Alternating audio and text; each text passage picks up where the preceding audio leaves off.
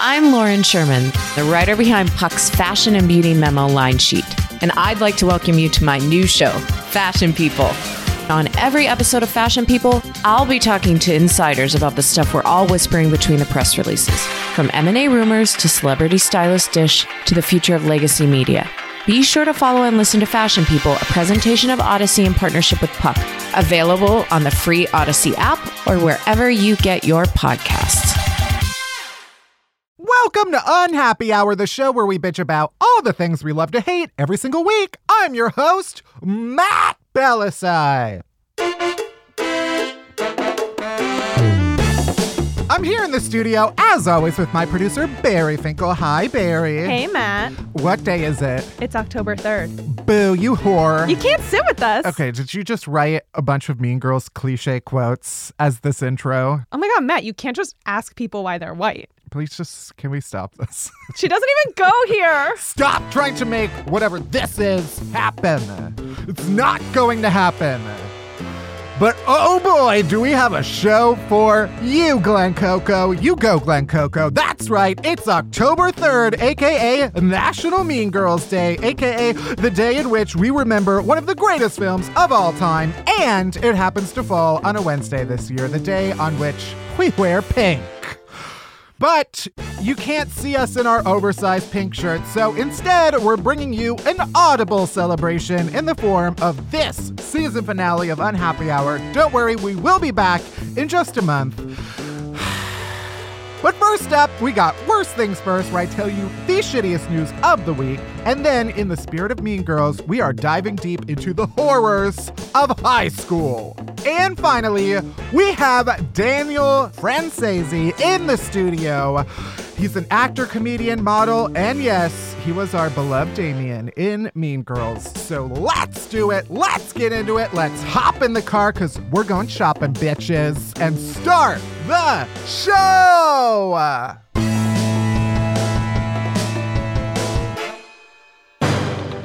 All right, worst things first. Let's talk about the worst news of the week. First, a Roman Catholic priest at a church in Chicago, our hometown, held an exorcism with parishioners in which they burned a rainbow flag. So that's fun. Oh, God. Surefire way to get rid of the gays is to burn the rainbow flag in your church. That'll teach them. Real fun story we're starting off with. I just, I don't, this man really thought he was like doing something with this. The priest, whose name I won't say because this tongue is reserved for dicks only, said it was a way of solving the clergy abuse scandal. According to the priest, this was his explanation. We did so, we did it in a private way, a quiet way, so as not to bring the ire of the gay community down upon this parish. It's our full right to destroy it, and we did so privately because the archdiocese was breathing on our back. Because, like, the actual, like, archdiocese in Chicago did not tell them to do this. This man just took it upon himself. So, in a quiet way, we took matters into our own hands and said a prayer of exorcism over this thing. It was cut into seven pieces, so it was burned over stages in the same fire pit that we used for the Easter Vigil Mass. So great. It's just a lot of fun. Little gay Jesus is going to rise up from those flames. yeah. Um, yeah. That's what happens on Easter, right? He Exactly. rises up from the flames. Right, right. Cool. And he sashays away down that runway. And that's why we celebrate. Next! Officials in Florida, only in Florida,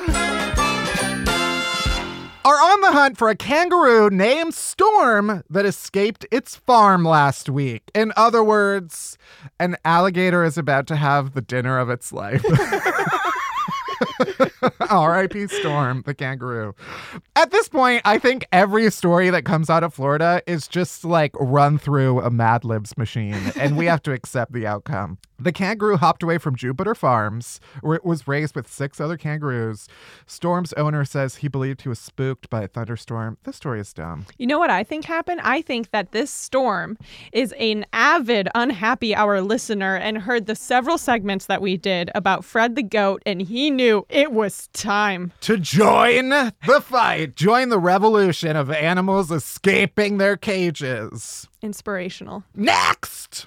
An Irish man was arrested at the Dublin airport after he missed his flight because he decided to run after the airplane on the tarmac, wave it down, and try to get them to stop. It's basically a bus. Witnesses say the man was shouting, Wait! before airport workers tackled his ass to the ground. Apparently, he showed up late with a woman was agitated because they arrived too late. So he broke through a door and made his way onto the tarmac and tried to flag the uh, aircraft down. He was arrested, charged with criminal damage. But the best part is that as he left court, He's 23 years old. So he he started shouting abuse and insults at the journalists who were there before swinging his suitcase at them. Why he had a suitcase at Yeah, in what? court, I don't know. And then he lowered his pants and mooned bystanders. Wow. Love this guy. Which is just like honestly like Monday morning in Ireland, as far as I'm concerned. I'm technically Irish, okay? I don't know what I'm talking about. Next! A British card company called Moonpig allows customers to send personalized cards and gifts by uploading any photo they want to the website, and then they put it on cards and shit I see where this and is going. send it. Yep. They had to send out a tweet literally begging customers to stop trying to send pics of their ugly dicks because it violates their term of service. Do they not have airdrop there? There is, I've seen on Twitter, uh, when you take a photo with an iPhone, if you have live photo enabled, it Yeah. takes like a, it actually takes like a three second video. Right. And uh, there's been people, there was one particular viral tweet where this woman was showing her girlfriends their, her engagement ring. She just got engaged, but her fiance was standing just right there with his like erect dick out. and in the in the still image you didn't see it but when you first open the Oh. picture it plays the live photo and honestly happy for her. I'm glad she locked that shit down anyway i just what how full of yourself do you have to be? I, I already know the answer to this question. You just have to have a dick apparently. But to believe that like your dick is so precious you can't just send a normal dick pic. You have to l- upload it to a website have some worker print it out put it on a fucking gift card and then send it in the mail package printed stamped and sent to someone. Anyway, uh, stick to live photos of your dicks. Only give it to people who ask for it, and stop uploading it to Moonpig. Next, the rapper Lil Xan, best known for his diss track about Xanax, revealed this week that a dangerous diet of too many flamin' hot Cheetos landed him in the hospital. Honestly, I feel like Rip Van Winkle.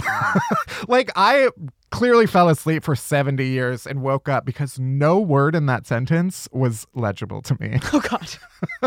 Who the fuck is Lil Xan? Lil Xan, whose real name is Diego Leanos, is apparently, I'm told, most famous for his platinum hit Betrayed, a song about his addiction to Xanax Oh. and his bad experience with it. Oh no. Um, but this isn't about Xanax. This is about Flamin' Hot Cheetos. He made a video with his hospital band on and said, I just want to let everyone know I was in the hospital, not due to any drugs, but I guess I ate too many hot Cheetos and it ripped something in my stomach open, so I puked a little blood. But we good.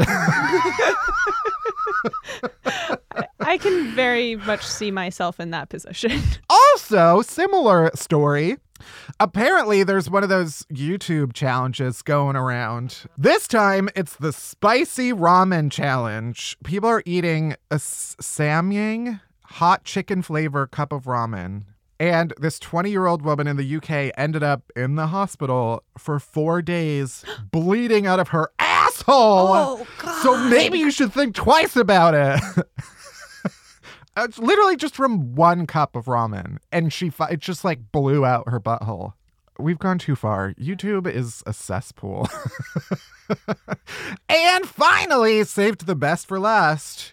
A woman on vacation in Spain got the shock of her life after doctors found a dead tortoise in her vagina. I'm sorry, Schwat? And she had no idea it was there How? until they fished it out of her. Why? Yes.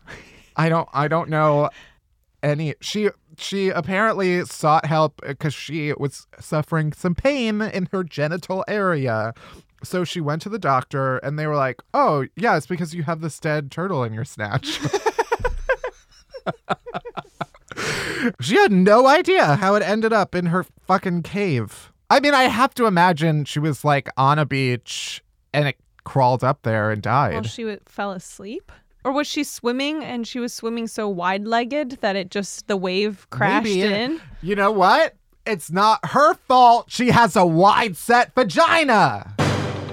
And on that note, that's it for this week's Worst Things First. Just be on the lookout. Be on the lookout for spicy ramen, fucking flaming hot Cheetos, and tortoise, tortoises. tortoises that'll climb right up your fucking vagina. And that's it! Next, we are taking you back to the sacred, hallowed halls of high school. Deep dive, deep dive, deep dive, deep dive, deep dive.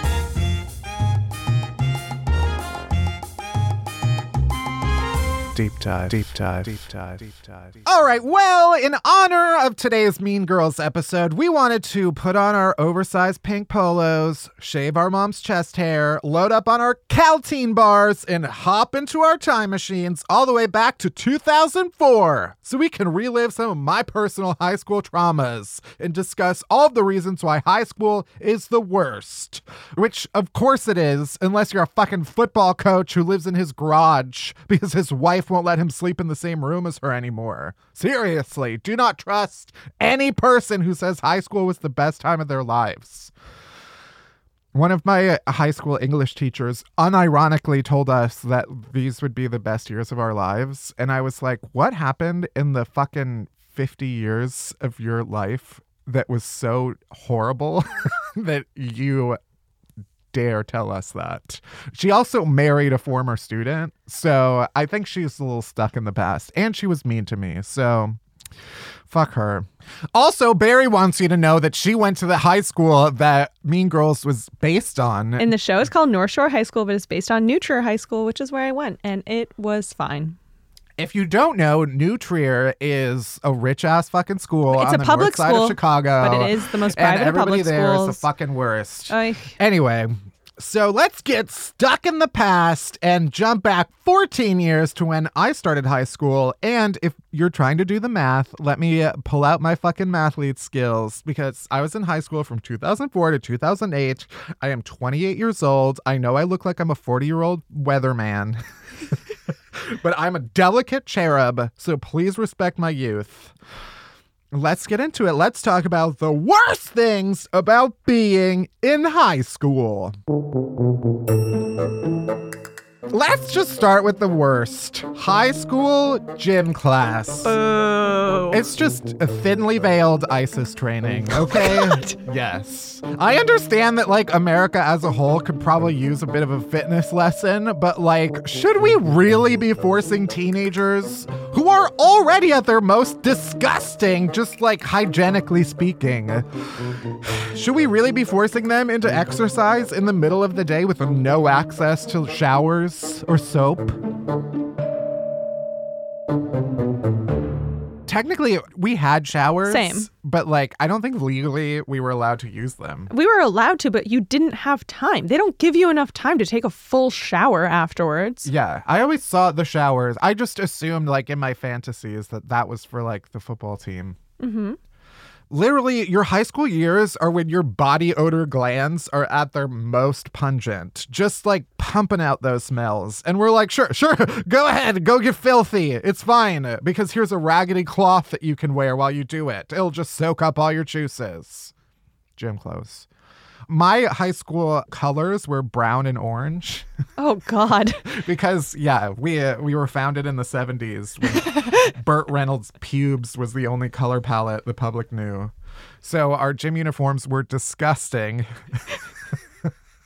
My least favorite thing was something called the pacer test, which I feel like I've referenced at some point before. But it was this this is the problem is that I went to high school right when technology started becoming um, relevant. like computers were small enough to start bringing into fucking schools. Uh, and so we had, even though this was literally controlled by a boombox, not a computer. Basically, the pacer test was my least favorite test, and it was they. And you they, love tests. I know. um, fuck you. They put uh they had a boombox and they would put a CD into it and it was this woman's voice and you had to start on one side of the gym and it would beep and then you'd have to run to the other side of the gym before the next beep and it would get faster and faster and faster. In order to pass, you had to run a certain number of laps. It's a Yeah. nightmare. It's an I got absolute like nightmare. three laps and I was like, ugh. At my school, every Thursday you had to run the mile. And I have had to Every Thursday? every fucking Thursday you had to run a mile, and it, it's like, ugh, I've had to talk about it in therapy because I'm a really slow runner, and I was always the last person, and like everyone just sits there watching you finish the mile. It is horrible. I ran the mile and you had to do it in under 13 minutes in order to pass. And I ran, I swear to God, I ran like a 13 minute and 10 second mile and they made me redo it. like you're not gonna run faster the second time. But the second time they let us do it, they let all the fat kids wear heart monitors and you just had to like stay within an elevated range. They were like, don't have a fucking heart attack and we'll let you pass. Um, but then my gym teacher, who I hated so much, the one gym teacher, there was a time when we were playing baseball with metal bats. And uh, I'd say they don't. They didn't tell the fat gay kid how to let go of the bat when you hit, when you hit the ball because they were like, he won't. he, we don't have to worry about that. He'll just set it down while he cries. And I defied the odds and hit the ball. And then I swung the bat, let go of it, ran to first base, made it, turned around, and she was lying on the ground clutching her ankle because I fucking threw the bat directly at her. and I, she like broke her ankle or like oh sprained that shit. So yeah, she was not a great fan of me because uh, I would always try to get out of shit. I was allowed to get out of shit because my brother is a swim coach at a rival high school, and so he always knew the gym teachers, and they were super nice to me.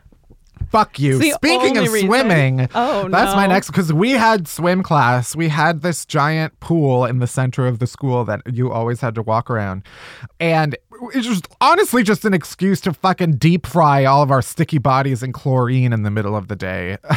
and I tried to get out of it, but they never believed that my period lasted three weeks. So they're like, "Oh, you have to fucking do it." I tried. I went to my doctor and I was like, "I get earaches," because I did, and he was like, "That motherfucker wrote me a prescription for earplugs." Which is one step above making you fucking put your fingers in your ear. I was like, I get horrible earaches. I literally had swimmer's ear, which is a, a disease.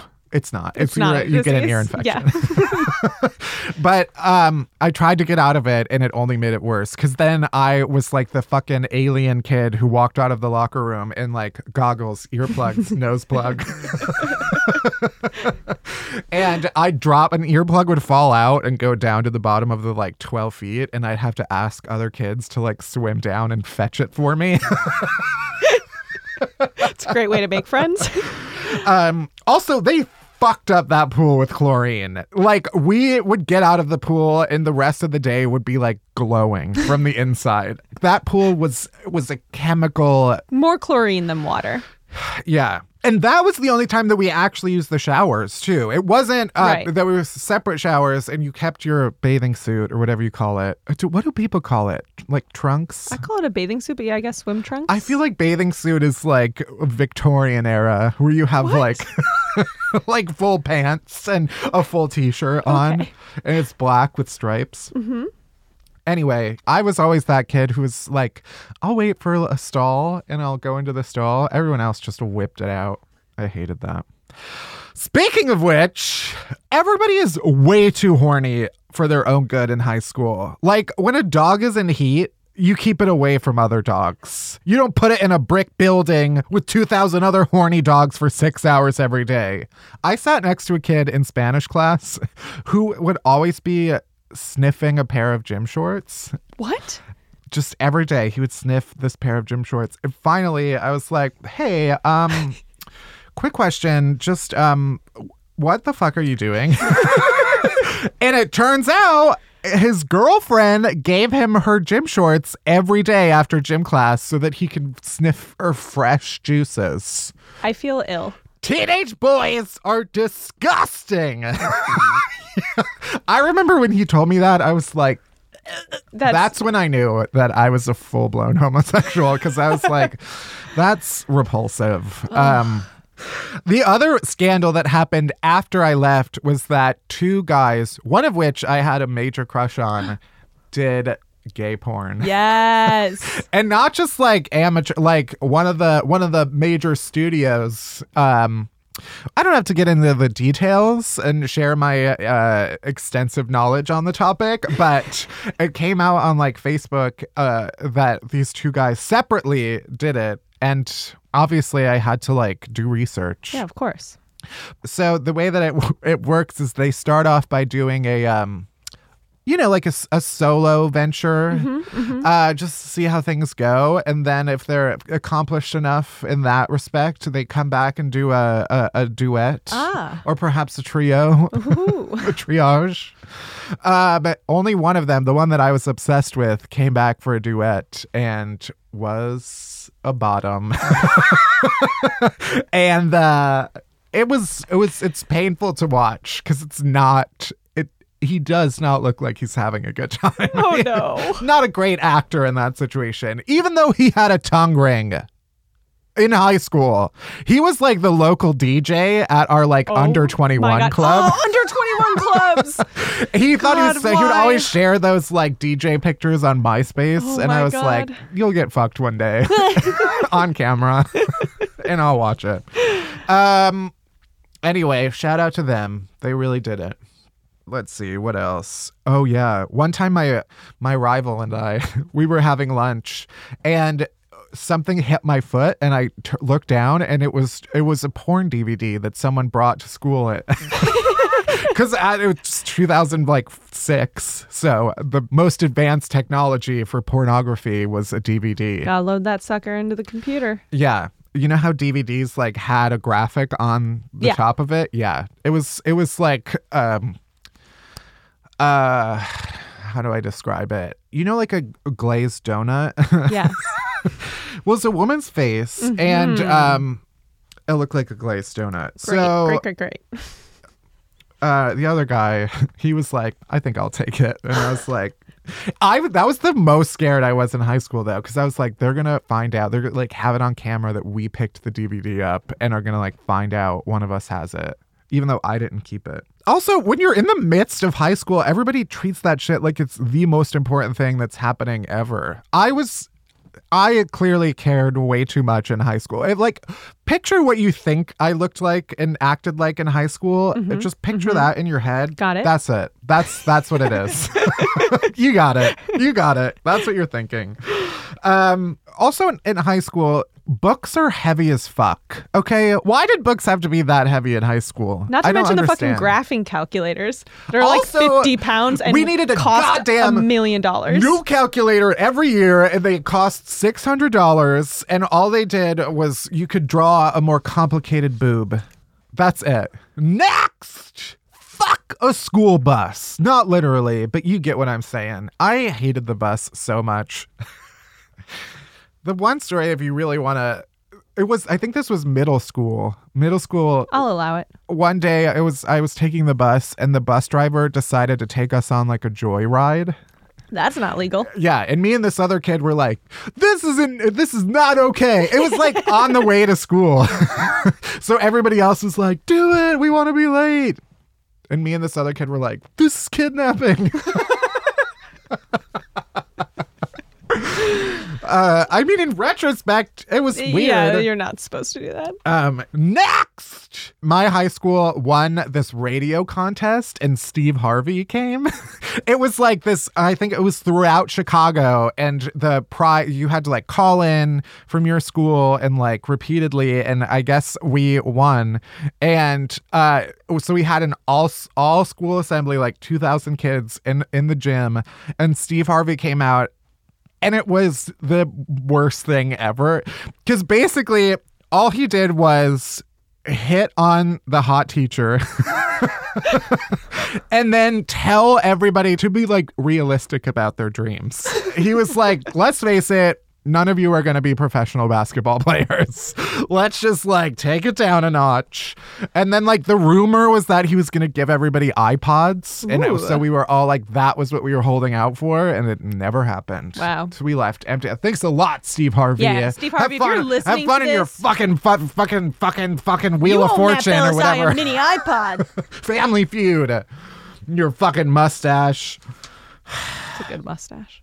Also, sex ed. Uh, I don't think I learned a single thing in sex ed. Nope. So, sex ed in uh, my school was taught by the gym teacher, obviously, because, like, oh, I guess they're an expert on running around and also fucking. So, why not explain it? And we used to have like guest speakers come in, and there was this one guy who came in who was like the abstinence guy. And they did this exercise. I remember this vividly where he had construction paper heart mm-hmm. and he made it everybody had to pass it around and tear off a piece of the heart. And it was supposed to symbolize that like every person that you share your body with has a piece of rips a piece of your heart off. I mean, is he and wrong? you'll never get you'll never be whole again. And to end let's let's chat quickly about prom and graduation uh, of which i did both Congrats. I went with my friend who asked me. We got a stretch limousine. Ooh. Okay. I think it was like a stretch minivan. it was one of those. But I remember we got so scared. It- our prom was at Navy Pier in Chicago in the like botanical gardens, which was way fancier than we should have been able to afford. Uh, but I remember on the way there, it was kind of like a foggy night, and our limo driver stopped and like got out of the car and started like circling the limo and we're like Did he turn into a this vulture? is literally like every horror movie ever. It's just like a limo, a limo full of high school students on the way to prom get stabbed to death, just collectively.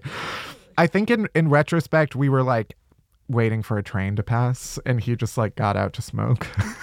but at, at the time, in the foggy windows, we were like, "This is it, final destination." um, yeah, my prom date she made me take off her like I, I didn't realize it was a thing that you like take off their garter that they Oh. wear and I, I there was like the other couples we were with were like actually couples and they all Oh, started doing it and then she she tapped me on the shoulder and pointed down at her leg and I was like oh no and I I did it I still have it somewhere what? yeah you like keep it as a souvenir You don't have to. I didn't want any of it. All right. I was I was a tiny gay child who was forced into a heterosexual charade that was prom.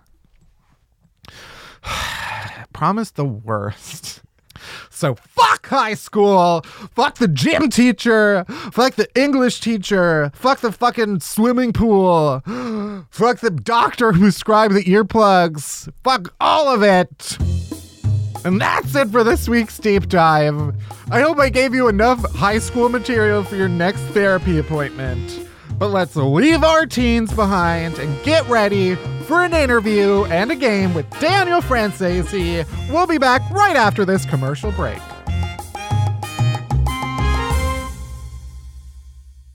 Today's episode is brought to you by Daily Harvest. When you're a successful comedian like me, you're often flying to and fro, coast to coast, up and down this great nation. So when I need healthy fuel fast, I turn to Daily Harvest. Daily Harvest delivers perfectly portioned cups of frozen organic fruits and vegetables directly to your door. Their new plant based, ready to blend protein smoothies are inspired by my biggest inspiration dessert. And each one is packed with at least 10 grams of protein with no chalky powders.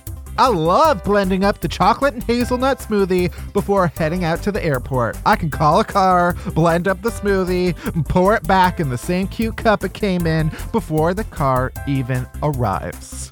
It makes me feel like I'm in first class, even when I'm way back in coach. You can go to daily-harvest.com and enter promo code UNHAPPY to get three cups free in your first box. That's promo code UNHAPPY for three free Daily Harvest cups at daily-harvest.com, daily-harvest.com.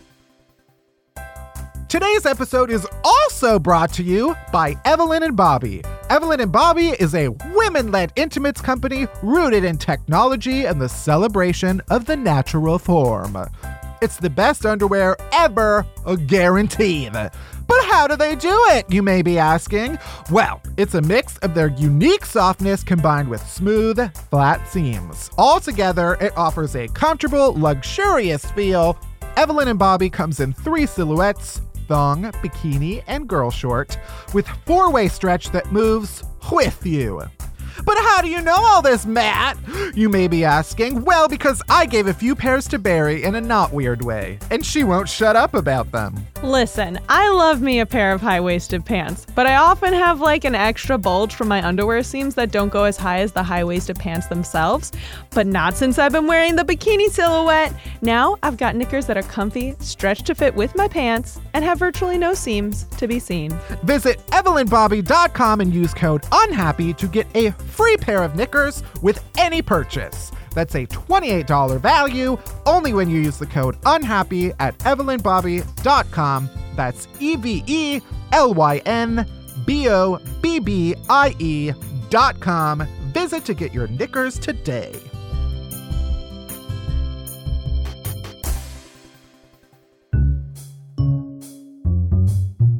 I am excited to have on actually an Unhappy Hour Easter egg. True fans of Unhappy Hour will know that uh, this particular guest has been on before during our drag race episode. He is an actor, model, big guy, fashion mogul, Italian icon, and comic.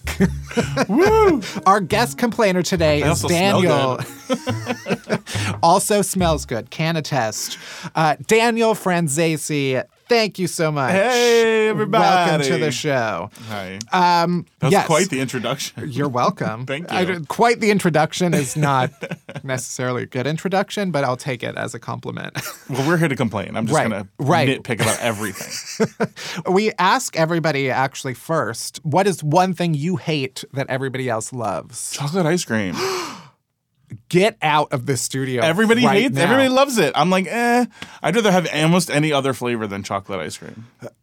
Although I do love a Wendy's Frosty. Don't get me wrong. That's somehow different. Is it the flavor or like Maybe. the, blandness of it? Uh, The flavor, I guess. Is it any type of chocolate? Like, what about like chocolate fudge, double chocolate? Yeah. That's like double what I don't like. I love chocolate, Uh huh. Okay. and okay. li- I'll, I'll have ice cream with chocolate in it, like, like vanilla ice cream or another ice cream with chocolate in it. Like mint chocolate chip is like one of my faves. yes, yes. Okay. But just a scoop of chocolate, I'm not impressed. I honestly, my favorite is to like get mint chocolate chip and then like a chocolate, like just pure chocolate, and then like have them together. Okay. Now I really want this. well, Your hatred of it this is in my studio. me. There should have been ice cream. I demanded ice cream. We'll get. you know what we'll I hate? Podcasts without ice cream. We'll get the truck. We'll pull it up. All right. All right. That's a good one. That's Yeah. a good one. I feel like most people like say something that it's like, all right, we either all hate that or you don't really hate it. But you got one. I'm just like, oh, I'm good. but a frosty is different. It is different. It's not a shake. What's in it that makes it different? I don't know. Like I know, like uh, like there's malted. Like my mom always calls every shake a malted. You're not gonna eat your malted, and I'm like, it's actually just. I I feel like my parents do that too.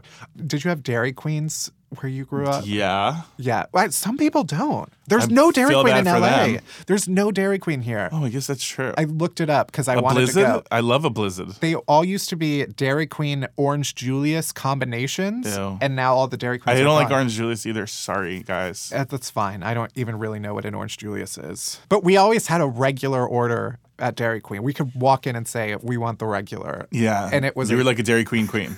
yeah. And the people who ran our particular franchise were like the least happy people on the planet. Oh. And uh, they, I'm pretty sure that they fucking hated one another and ice cream and the entire town. It was just Wow. like they hated everything. But we You have was- to be like really miserable to be miserable and apply sprinkles to something. like that has to be like another level of like misliab. Like to I, like kind of feel like it's a requirement. Like no one is happily putting sprinkles on ice cream. just like throwing sprinkles at it. But our regular was a uh, large chocolate extreme, Ooh. extra brownies, easy blended. So Okay. that Easy blended.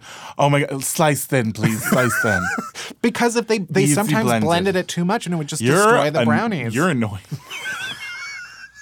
That's why they hated themselves. That- I don't think they hated their jobs. I just think they hated you. right. It was every time they saw us, they were so unhappy. Oh, here comes Easy Blender. Here she comes. They see you like beep boop. You're like coming out of like out of the car towards it's the less work for them. It's less blending. because they're not just doing their normal like. They've got to like be like.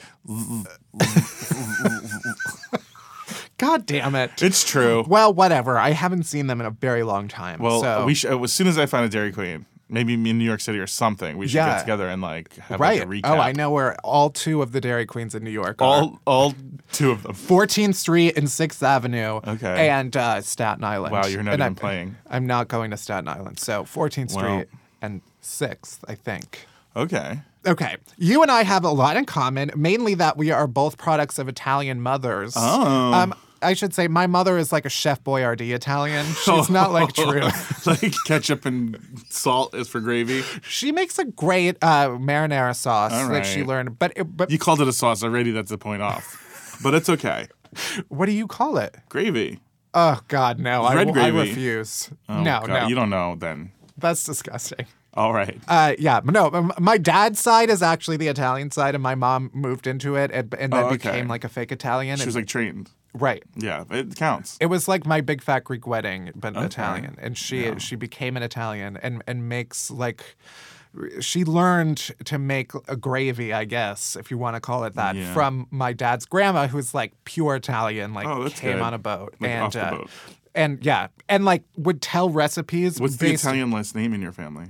Bellassai? Oh yeah, duh. My last okay, name. going back with two recipes. Sorry, I can. Uh, she would she would explain recipes and the, the she would say use this much uh, uh, like pepper and it was just a point on her arm that she would point Oh, to. yeah, it's it was not like any any real measurement. No, they it was don't. just like this much, this much. It, it doesn't My really work. grandmama was low key evil. She used to leave one item off of the list of the recipe, so it wouldn't taste as good as hers. Probably that's probably She'd be like, and no salt. And you'd be like, what? I'm serious. She really did. She'd give people recipes and be like, why didn't it turn out as good as yours?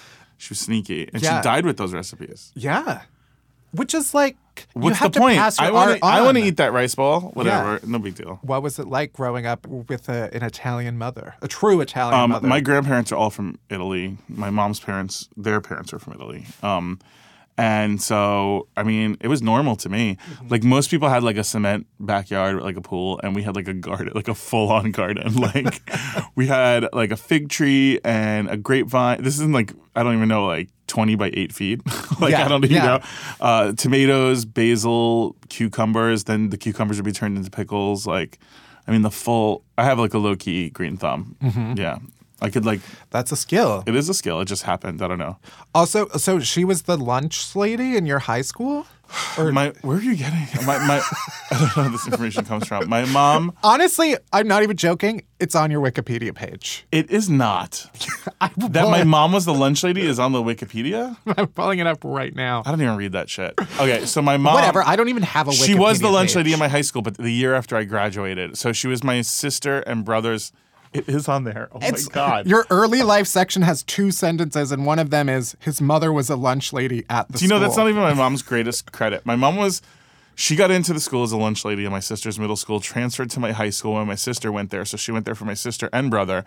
She was the salad bar lady and she would hook it up. Like she would come in with like real, you know, like like garlic powder and like grated cheese and stuff. And she'd be like, I got you, babe. And like hook up people's salads. Uh-huh. I wish she went there when I went there. I'd actually eat salad. Yeah. She did that, but then she ended up becoming an aide to mentally and, and a teacher for mentally and physically handicapped kids, and I think that's her true legacy of that Yeah. school.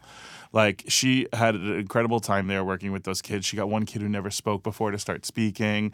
She saved a bunch of kids off of a burning bus. What? Yeah, she was on a school bus. She was on a school bus Uh-huh. and um, she smelled some some burning plastic and she was telling the driver and they weren't listening and she just kept telling the driver and all of a sudden smoke started to billow up and she started to carry all the physically handicapped kids one by one off the bus, got smoke inhalation, everything. Like I was in the hospital. So your mother is a superhero. My mom's low, like high key a superhero. I think my mom truly, if you want to really talk about my mom, I think she's an empath Oh. truly like i think she can she can tell when some like I read about it recently and it said that an empath could like walk into a room full of strangers and then find someone who's emotionally not feeling well and then go and connect with them and fix it. That's like what my mom's like. One day she was like, Do you know who I saw the other day? And I'm like, Who? She's like, I saw Jenna. And I'm like, Who's Jenna? You know, Jenna. She was at your party. I'm like, I don't know Jenna. Jenna and Robert. Jenna and Robert. I'm like, who's Jenna and who's Robert? She's like, Jenna, the girl from Kinko's that printed out your invitations that I invited to the party, and her fiance Robert. I'm like, what? She just knows people that like I couldn't possibly know. I'm like, I'm still trying to remember people I slept with. Yeah. My mom pulled out one of my teeth with a wrench once. What? That's her. What did you have like, like a loose tooth and she pulled it out? Literally, it was a loose tooth, and it was an actual wrench that we, we didn't disinfect. We just put a Kleenex around it, and then she ripped it out, and I bled everywhere, and then I oh, threw up because of out. the blood. Mom saved the day. I guess. I mean, eventually, I know I out. put a string on my tooth and tried and slammed the door. Yeah. To try to get it out. I tried to do that. It didn't work. no, we like, we started with that, and then it just eventually elevated to like power tools, and uh, yeah. Let's talk about um, Damian. Uh, you wrote this letter to Damian in, in 2014, Mm-hmm. which was like the 10 year 10 year anniversary of Right. Mean Girls. And the one line is that stood out to me the most was how you kind of hated Damian in the aftermath Mm-hmm. of Mean Girls. What was that like? Um, I was so excited to do this part. I don't want to take away from the experience. I'm Yeah, so yeah. grateful for the part. Like, but I hated the experience that I was having in Hollywood. Like, previous to me doing this role, like I was up for all these other things. I was almost Turtle in Entourage at one point. You know, I was like, it was like, you know, I had like really great auditions, and then all those dried up. There was nothing, and the only thing I was getting offered were gay roles. And in 2004, they were writing these really stereotypical, lame gay roles and I was angry. Mm-hmm. I was mad. You know, people would be like, "Are you in Mean Girls?" I'd be like, "No," and I like that's when I like grew the beard and tried to hide out and like hated West Hollywood and all of that stuff because I felt like, why should it hold me back? Like, why shouldn't I even have the opportunity? It was annoying, you know. Right. And when my movie was like three years old, it was like that movie was like three years ago, you know. and then when the movie was like seven years old, they're like, nobody cares. It's seven years old. But then when it was ten years old, all of a sudden they're like, this shit's a classic. Like, Yeah. people cared more, I guess, all of a sudden. And then, you know, after 10 years, when your movie, now we're going on 15 next year, it's just as relevant as it's ever been. Yeah. So I started getting like an influx of new letters, and somebody wrote me a letter, and they were like, I don't know if you're gay or not, and it doesn't really matter. And the first thing I was like is, no, it totally matters. At this point, like, I had been in the closet. I had started coming out to friends. I was in a committed relationship. I was on the front line, like the very first person on CNN for like the Prop 8 rallies and the marches. Where when it mattered, I was out. And I still have friends like this that are closeted, that when it matters, they're out, but then Yeah. they like go back in. Um, so when it mattered, I was out, but that wasn't enough. The fact that this person didn't know made a difference to me. Anyway, they went on to say, when I was in eighth grade, I was beat up because I was chubby, and I was beat up because I was a sissy. And then your movie came out, and I went into ninth grade. And on my first day of school, the popular senior girls were like, "You're just like Damian. Come sit with us." Ah. And he was like, "Thank you for giving me an identity and for something that I could lean on, so people could understand who I was." Yeah. I was, I mean, I cried my eyes out. I was, I felt very privileged as a human being to even feel that complex of an emotion. Mm-hmm. Like both like the shame of being in the closet, plus like the honor of being able to do something like that, plus like the remembrance of me as a child, plus like the gift of being able to clear this guy of that kind of pain. It was too much. And so I just decided to come out. And I, if I thought that, you know, at the time, anything we did was like if we farted, it was like getting front page news. Like, you know, I ran into Lindsay like in a restaurant and ended up on the front of the page of the Times of India. And I'm like, okay, so I know the listen now. The Times of India. Yeah, it did. It really did.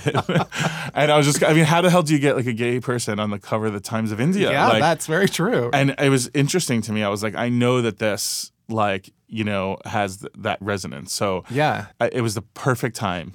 You know, everyone always says come out when it's right for you. Mm-hmm. And this was like the right time. If I didn't do it now, it wouldn't have had the kind of social impact that I thought I could have. Right. And for sure, you know, when I came out, it just went nuts. It was Uh-huh. like everywhere again, Yeah. you know? Again, made the cover of the Times of India. but I was like, so, I mean, it's still to this day, I get like Google alerts about that letter, Yeah. like that still pop up. And I did it through IndieWire instead of like Us Weekly. I knew how to do it. Uh-huh. Like I try to keep it classy, you know, and I tried to like make it be about the work Yeah. and about the experience of the work. And I, to me, I thought my platform was more about kind of like how we're having a Me Too moment right now in Hollywood. Like I thought it was about like, hey, let's cut the bullshit for queer actors. Like I thought that that was going to have maybe more of an impact in that regard. right. Um, but instead, you know, it just really spoke to all the fans of the show and all the people who, you know, about coming out in general. And maybe it had a little bit of a broader reach I didn't expect. Yeah. I thought it was going to be like an in, in the industry conversation that I was going to, you know, I thought I was coining the term gay glass ceiling. I thought I really had like different thoughts. Like, but um, in- Yeah. instead it was more an interesting tabloid moment. But like, hey, um, whatever it takes to sort of get the message out there, you know. Yeah, yeah, it's interesting because I it's still like a big thing. I, I, there's still a lot of people who are like not. I deal with it in the I- I- industry. I, would say in the past three years, I've had like five straight auditions. yeah, You know, I mean, they were good ones from you know, but you know what's actually the weirdest part? I reference a uh, an audition that I had in that letter. Uh, where I couldn't go in for this doughy blue collar big love of a, of a guy opposite a friend of mine that I did three movies and a play with who lived with me in LA. uh huh. And the casting director was a lesbian. It was the gays that were holding me back mostly. I felt like straight people were cooler about it. Like it was more like gay people would be like, mm-hmm, mm-mm, "Honey, I know what you are. I smell it on you. You're gonna come in for this gay role."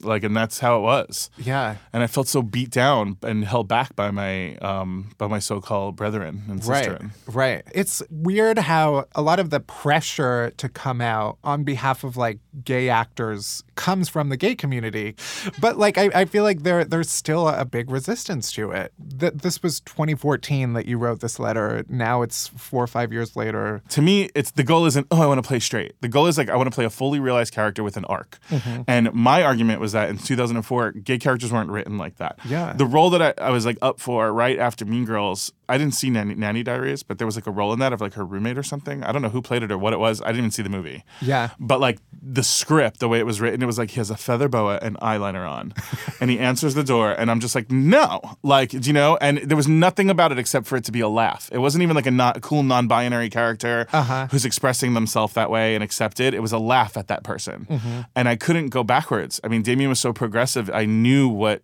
how it pushed the envelope. I couldn't believe that Damian wasn't made fun of for being fat once in the script. Yeah.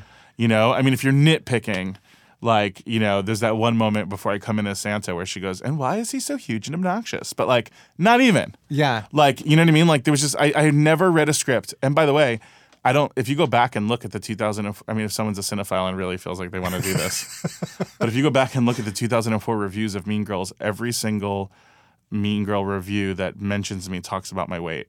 It never mentions it in the script, but in the in the reviews, they call me obese, they call me fat, they call me zoftig, they call me mountainous. They call I've been called every Oh adjective. God. Yes. Yes, and for queer and for and for fat, I've been called everything you could ever be called by critics and by reviewers, and that's my ultimate legacy. Like if someone hasn't seen the movie and they read a review, they're reading that I'm fat or obese or gay or fey or I even thought that I played Damian actually like on a spectrum where like because the Damian in the musical is different than Damian in the movie. I Yeah, should say, yeah. but Damian in the movie didn't even have his first kiss yet. He was sort of like in that weird in between time where he's kind of like I know, but I'm not ready to say it out loud. Yeah. And to me, at the end of the movie, when she goes, "Look, I'm a queen," and I go, "As am I," that was like my little way to sneak in him coming out. Uh-huh. You know, I it, he didn't really come out in the movie. He never says I'm gay. You know, Right. whereas like. For all intents and purposes, like Grey almost has a tap dance number about it. like, but I'm like, you know, um, I didn't get that privilege, and but I loved it. I loved the the gray area that he was in. I loved the area that he was in, and I loved the uh, the innocence of it and Uh-huh. the sweetness of Damian and Mean Girls and the sixteen year old purity Yeah. of a queer kid. Yeah. I don't think I saw that a lot. That was so important to me, and that's the only reason that even as a person who was so terrified of playing gay roles, I would turn down all this stuff. That I was like, yes, I mean that and Saturday Night Live, obviously. I was like, oh my god, I get to work with all these people. Yeah, I'm in. Like, Yeah. No, I mean even even my experience watching the movie like I remember exactly the first time I saw it and it was with my mom. We rented it from Blockbuster and watched it. And like I don't even think I I thought about it at the time as like oh there's this character who is a lot like me in this experience and it is like normalizing this type of person who is me. But yeah, I remember when I came out to my parents, like I feel like my dad referenced like Glee. I was, it was I came Sure. out late, but I was like, yeah, that like does matter because here's why somebody who is farmersonly.com that doesn't really get what the hell's going on yeah can see Damian, love Damian, and be like, oh, they're like Damian, or oh, they're like Jack from Will and Grace, or oh, they're like Will, or oh, they're like just these characters mattered so much because who we love in our shows become our friends. They become part of our family. They become people that teach us lessons. Yeah. When a character in a movie or a television show or play goes through a journey, we go through that journey with them. We go on that emotional journey with them. So this allowed a lot of people who don't have a gay person in their home to be able to have a gay person in their home yeah and it played all the time. I mean, it was. I mean, really, over those ten years, it was on TBS like twenty four hours a day, or whatever, or ABC Family or whatever at the time. And Yeah. so, I think it allowed a lot of people. Like, I bet you it allowed a lot of like conservative families to let their daughters have a gay friend and it be okay. yeah I mean, it really. It, Damian opened up a lot of those doors, which Yeah. which I was hoping happened, but you know, you never know. Yeah, and it is fun. I, I don't think I, I thought about it explicitly uh, when I watched uh, when I saw the musical, but yeah, Damian in the musical is much uh, much gayer. Yeah, I loved it because I love the fact that he goes back and talks about like an old romance he had in Right. summer stock and just certain details that I was like, this is going deeper into like a character I created and I get to like see another Yeah. side of things that I didn't know. It was fun. also, Broadway is just gayer, so Yeah, it makes totally. sense. It makes sense to camp. You would think that too, but I still remember a time right around 2014 when um I think it was was it David Hyde Pierce that was on Broadway and was getting criticized for acting too gay, like by a, by a Broadway critic. And I, I remember the rebuttal to that was just like, you have to be kidding. Like, if you're looking for a place where straight men are going to play straight men, Broadway's like the wrong place to be. It was an incredible rebuttal by another writer. I'm totally misquoting. Look it up. It's worth looking up.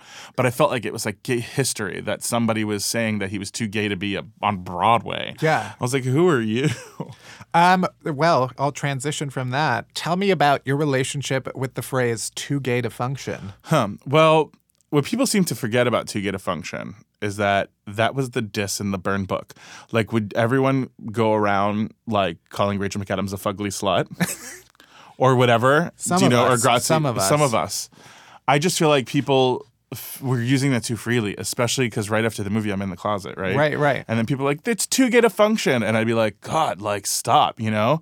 Now I like love it. Mm-hmm. Like now I don't care because girl, hey, you know. But like, I just think that I that was the one. Maybe that's why GLAAD didn't recognize Mean Girls when it came out or Uh-huh. whatever. Because Tina Fey gave me a nice gift um, when we after Mean Girls. She gave me a Tiffany lighter that had Mean inscribed on it, and she was like, "See you at the GLAAD Awards" or something really cute like that. And I was like so, so touched by it, and I was like, "Ooh, I'm probably gonna be at the GLAAD Awards."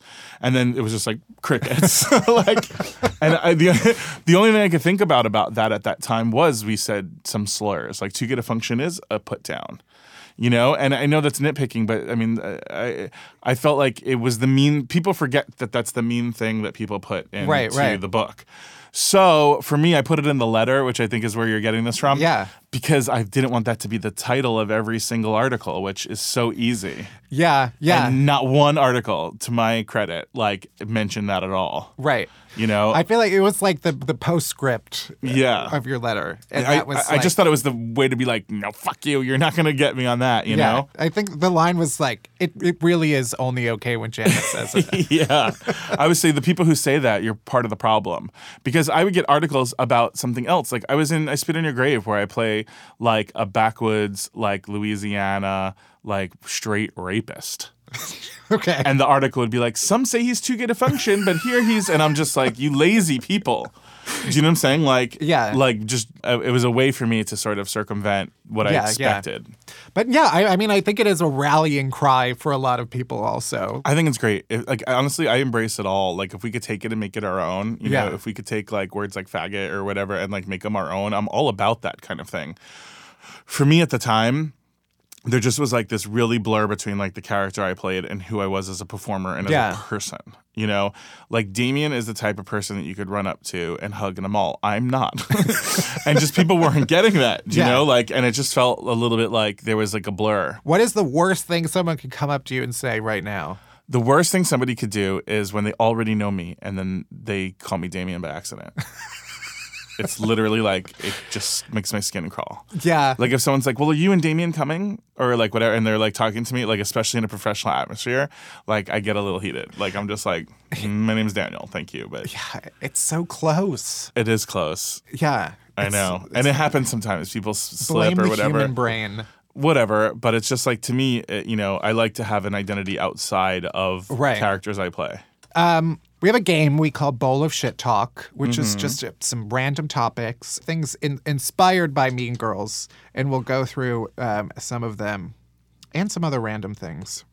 Um, toaster strudel. Mm, i'm kind i kind of ride hard for pop tarts i think that that little icing packet is weird it just feels like extra gluttony you know what i mean There's nothing like more demeaning than like bukkake your toaster strudel croissant. or like you know i'm like my like your own like pastry chef like just sitting there having to do you do a swirl do you just paste it on top are you trying to make it pretty for yourself like it's like no No, you you try, but no. Um, Yeah. Even though I think Pop Tarts are also like, uh, it's like if something better. well i don't heat up pop tarts i like my pop tarts cold Yeah, no, there's, there's too much effort. You can't expect me to open a Pop Tart and I then barely heat up wait. things that are meant to be heated up.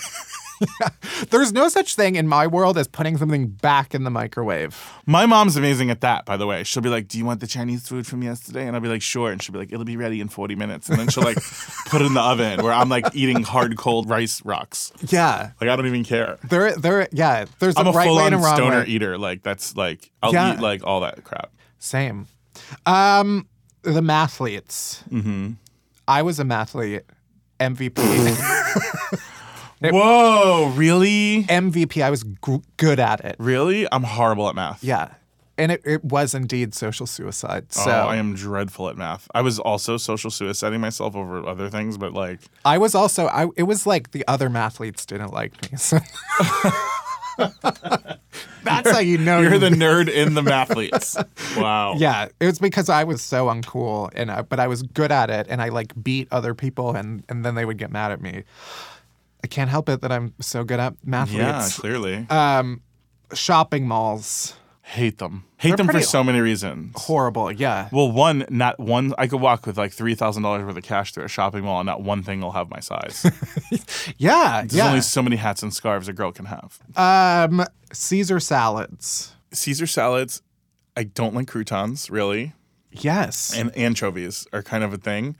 I don't mind it if it's like all ground up in the like Right, sauce, but right. when there's like a full on hairy anchovy on top, I'm like, take it away, ma'am. yeah. Also, yeah, croutons are like horrifically overrated. Yeah, it's not my favorite flavor dressing. I'm not. Also, all the main dressing offerings that you get at a restaurant, I don't like really. I usually either get olive oil and vinegar separate with some lemon and make my own concoction. I love uh-huh. a goddess dressing. I love a peanut sauce. I love That's because you come from like a salad goddess of a mother. probably. wow, what a great turnaround! But yeah, she does make some of the best salads. Uh, before I let you go, where can people find you and all of your work? Um, I am What's Up Danny on every single platform on uh, YouTube, Twitter, Instagram, Tumblr, Snapchat, blah blah blah. Only Venmo on Venmo. What's up, Danny? Love a salad on you. On uh, Facebook, I have a verified account, so you can know it's me. Oh, awesome. Yeah. Well, thank you for coming in and Thank complaining. you for having me. I'll bitch sesh with you anytime. All right, let's do it. We're almost there. We're almost at the end of the show. But first, our chasers. Chasers are the good stuff that helps all the bad shit go down easy.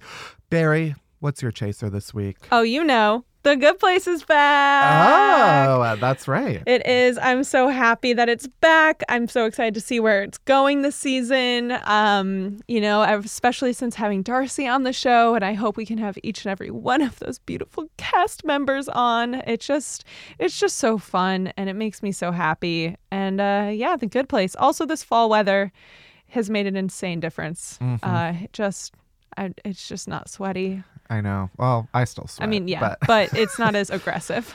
At least on the outside, it's fine. My problem is if I take the subway, it's so it's still it's so still hot gross. down there. It won't be until it goes like really, really, really gross, and then all of a sudden it's freezing down there. Yeah. So there's no in between. like my butthole. Oh, Um, what's your chaser, Matt? My chaser is on theme, um, although it might be a little outdated. But the movie Eighth Grade by Bo Burnham hmm uh, is so good. I still I, haven't seen it. it just reminds me like talking about Mean Girls, which obviously I love as a movie, but also it's like Lindsay Lohan and Rachel McAdams, Right. and, and like everyone is beautiful. And I feel like Eighth Grade is one of the only movies about like being that age that is actually so accurate. It's it's kind of like uh, awkward and uncomfortable to watch, but like that's what Eighth Grade was. Yeah. It's not like fucking 30 year old Australian dudes with eight packs pretending to be 14 years old. Okay. Don't shit on Riverdale. Riverdale. Okay. also, he's from New Zealand. Like, I should not want to fuck the high school students in your television show. Okay. You're doing it wrong. So I loved eighth grade. There's no, it's it's not really even like that much of a story as much as just like a portrait of like a girl in eighth grade. And that's it for this episode and for the second season of Unhappy Hour. Thanks for listening to our show. We love making it, and I can't wait to get cracking on season three. We'll be back on November 6th. I'll be here before you know it. Till then, you can head to Apple Podcasts or Spotify or Stitcher, wherever you get podcasts. Hit that subscribe button so our new episodes will pop right up in your feed every single week. You can rate us, review us, but only if it's nice. Unhappy Hour is a production of Pineapple Street Media. It's produced by Barry Finkel, Claire Ty, and me, Matt Bellassai. Special thanks to Sin Pim, Jenna Weiss Berman, Max Linsky, and Eleanor Kagan. Music by Hansdale Hsu. You can bother Barry at Finkelberry Pie, and you can compliment me on all the social medias at Matt Bellassai. And that's it. That's everything. Thank you for listening. See you next month. Uh, bye bye.